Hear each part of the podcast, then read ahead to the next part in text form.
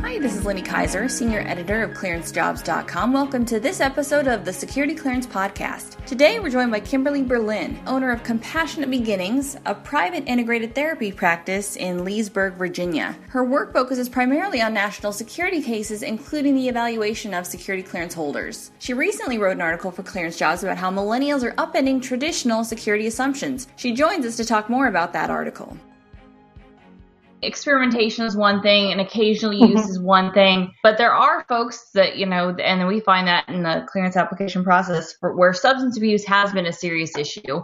You encounter those folks you know cleared or otherwise? When it comes to counseling and treatment kind of what recommendations do you have there? Mm-hmm. do you see any generational differences in terms of when you do encounter millennials that say hey this isn't just something i can easily give up. What are the steps to take um, yes, I do across the board.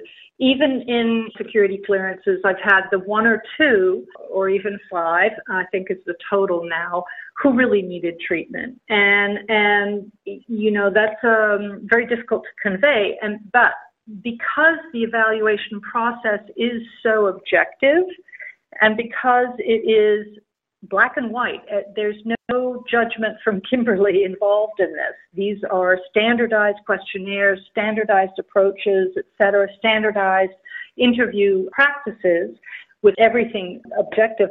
One of the first things that I do is I always let an individual know what their scores are. If in the case of one of the uh, questionnaires, the score is particularly high, I let them know. Okay, so this is the norm, this is a problem, and then this is a serious problem, and you scored beyond that. So what we're looking at is dependence. The question then comes to, well, now what do I do? And my answer always is, I think you should consider treatment.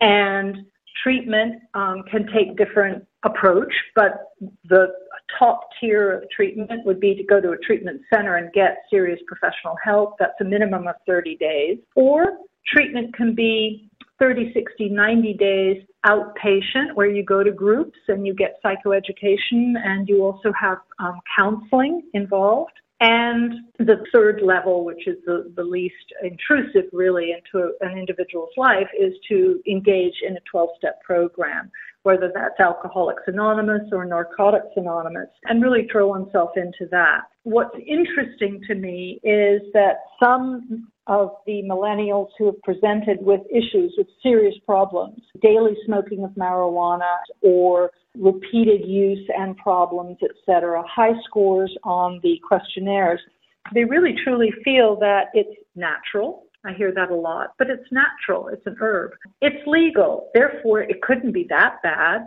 So what I do is I have images of brain scans that I show them. The images come from the Amen, A-M-E-N, or Amen, Amen Clinic, uh, and it's amenclinic.com.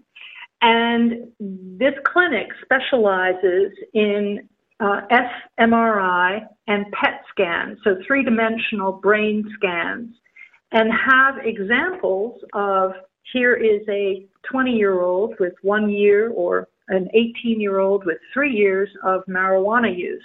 And this is what their brain looks like. Nine times out of 10, an individual who sees those scans will be stopped cold in their tracks because the damage to the brain from excessive use, daily use, or continued use despite, despite consequences is serious.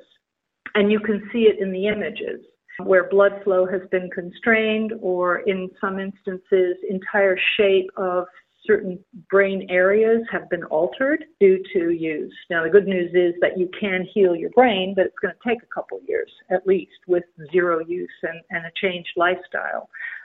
I think that if individuals who present with a problem are to really get and and appreciate the kind of problem they're up against, seeing brain scans, in my experience, is is the sort of the turning point for them. And it helps, I think, because they finally can wrap their head around that they can wrap their head around. Yeah, well, it may be legal and it may be an herb that grows out of the ground, but Jesus, that's my brain. Because again, this is a generation that really prides themselves on their brain capacity, their smarts, you know, and their ability to multitask and use their brains in very unique ways. So when they see that images where no, sorry, marijuana is going to definitely affect your brain, it, it really pulls them up short. Hmm. For individuals who are perhaps have drinking issues and go to Alcoholics Anonymous, there is a an emerging, if you will, and this is now three to four years, emerging mindset that the whole anonymity aspect of one's recovery is not necessarily a good thing for several reasons. So a an entire movement has arisen called Faces and Voices of Recovery. The purpose of this movement was to, for lack of a better phrase, bust the stigma and to change that public perception. And what has occurred is nothing short of miraculous because all of a sudden people have come forward admitting that they are in recovery, that they are alcoholics or they are drug addicts in recovery. And they're individuals who not only are the girl and the boy next door, they're CEOs of major corporations. They are chief financial officers of Fortune 100 companies. They're senators, congresspeople. They are newscasters. They are movie stars. They are sports stars they're showing their faces and letting the American public realize, if you will, this is what recovery looks like. That's a huge thing. What what a lot of the industry in addiction is seeing is that the more people are coming out, the less the stigma and public perception is negatively impacting that very individual who's trying to change and turn their life around or who has turned their life around. It's, I think, important if anyone who is trying to get a, a high, you know, a security clearance, a, a government job with very high security clearance, it's important if one has, let's say, five years of sobriety and is participating in Alcoholics Anonymous and went to treatment and is, you know, engaged with a sponsor and it, going to meetings regularly and has sponsees themselves to be very honest about it. Yeah, this is what it looks like. This is what it looks like. Oh, and by the way, if anybody here has a problem, I'll be more than happy to help them. It may not be for all of the agencies, but I would imagine that most of the agencies are very grateful when an individual comes forward and lets HR, for instance, or their supervisor know, hey, you know, I'm in recovery. I've, I've been in recovery 10 years or 15 years. That actually shows more stability than than not, because we all know that overcoming this disease is huge. I think it's important for all of us to understand this is a disease. When it gets to the point of being a disease, it is a disease, and it's a disease of the brain. So therefore, it requires immediate help. Again, whether that's long-term treatment, outpatient treatment, or attendance at 12-step meetings. Asking for help is not a failure. It's actually the most courageous act that any human being can engage in is to ask for help with a disease.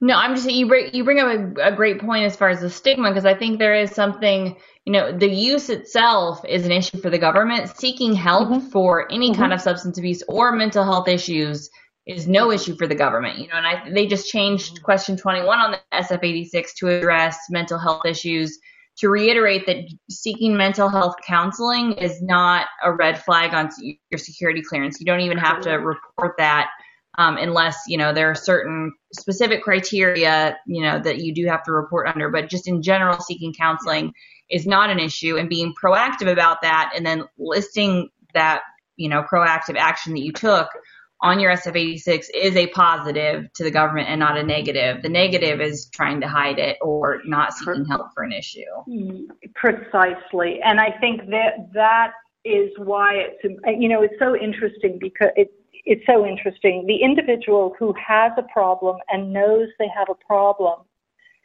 is subject, if you will, to the very nature of the problem which keeps the individual caged and or jailed, if you will, in a perception that is not real. In other words, someone who has a problem knows they're sneaking a drink, knows they have a problem, they know it, right? But they're going to say, oh, but I can't let anybody know. I can't ask for help because then, right? So, but that's the nature of the disease is the alteration of our perception and our self-talk. and yet, the easiest thing to do is say, you know what, I think I have a problem. I need to get help and then all bets are off. Everybody is there to help you. So it, it's a conundrum. The very disease itself is the thing that will will keep you enslaved. The very keys to unlock the door to freedom is the hardest thing that any addict or alcoholic, the hardest thing for them to grab onto are the keys to freedom. But that is the nature of the disease. By the time it's become a disease, that's where our mind and our psyche is locked in. And, that's entirely the process of the brain reward system. So, and the neurobiology of, of addiction. It's true. The government, if you if you tell them you need help or that you're engaged in a program of help, they're very supportive it's the actual remaining involved in um, illicit or mood or mind altering substances that is causing problems that they're not too keen on. It's hard. It's hard, but the good news, I think, is that we are turning around little by slowly. We are turning around the perception of the stigma. We are turning things around in terms of policies, of laws, um, look no further than the American with Disabilities Act, the um, Parity Act, where insurance companies cannot deny help for someone with a mental health or substance abuse problem. There are numerous laws now that protect mental health and substance abuse issues and individuals who are seeking assistance. And I think that's also part and parcel of this new movement that has been a, serious groundswell. Um, uh, that has been taking place, and I'm all for it. I'm I'm right behind it. so this is a fascinating generation, a fascinating topic. I, I really stand by my my admonition that unlike some of their predecessors, this really is the, the soon to be known as greatest generation because when they finally get get, if you will, in, in air quotes, that you know, yes, I, ha- I want this job. It involves a security clearance evaluation. I'm going to quit by gum. I'm not going to use ever again. They mean it. They really mean it. And they stick to their guns.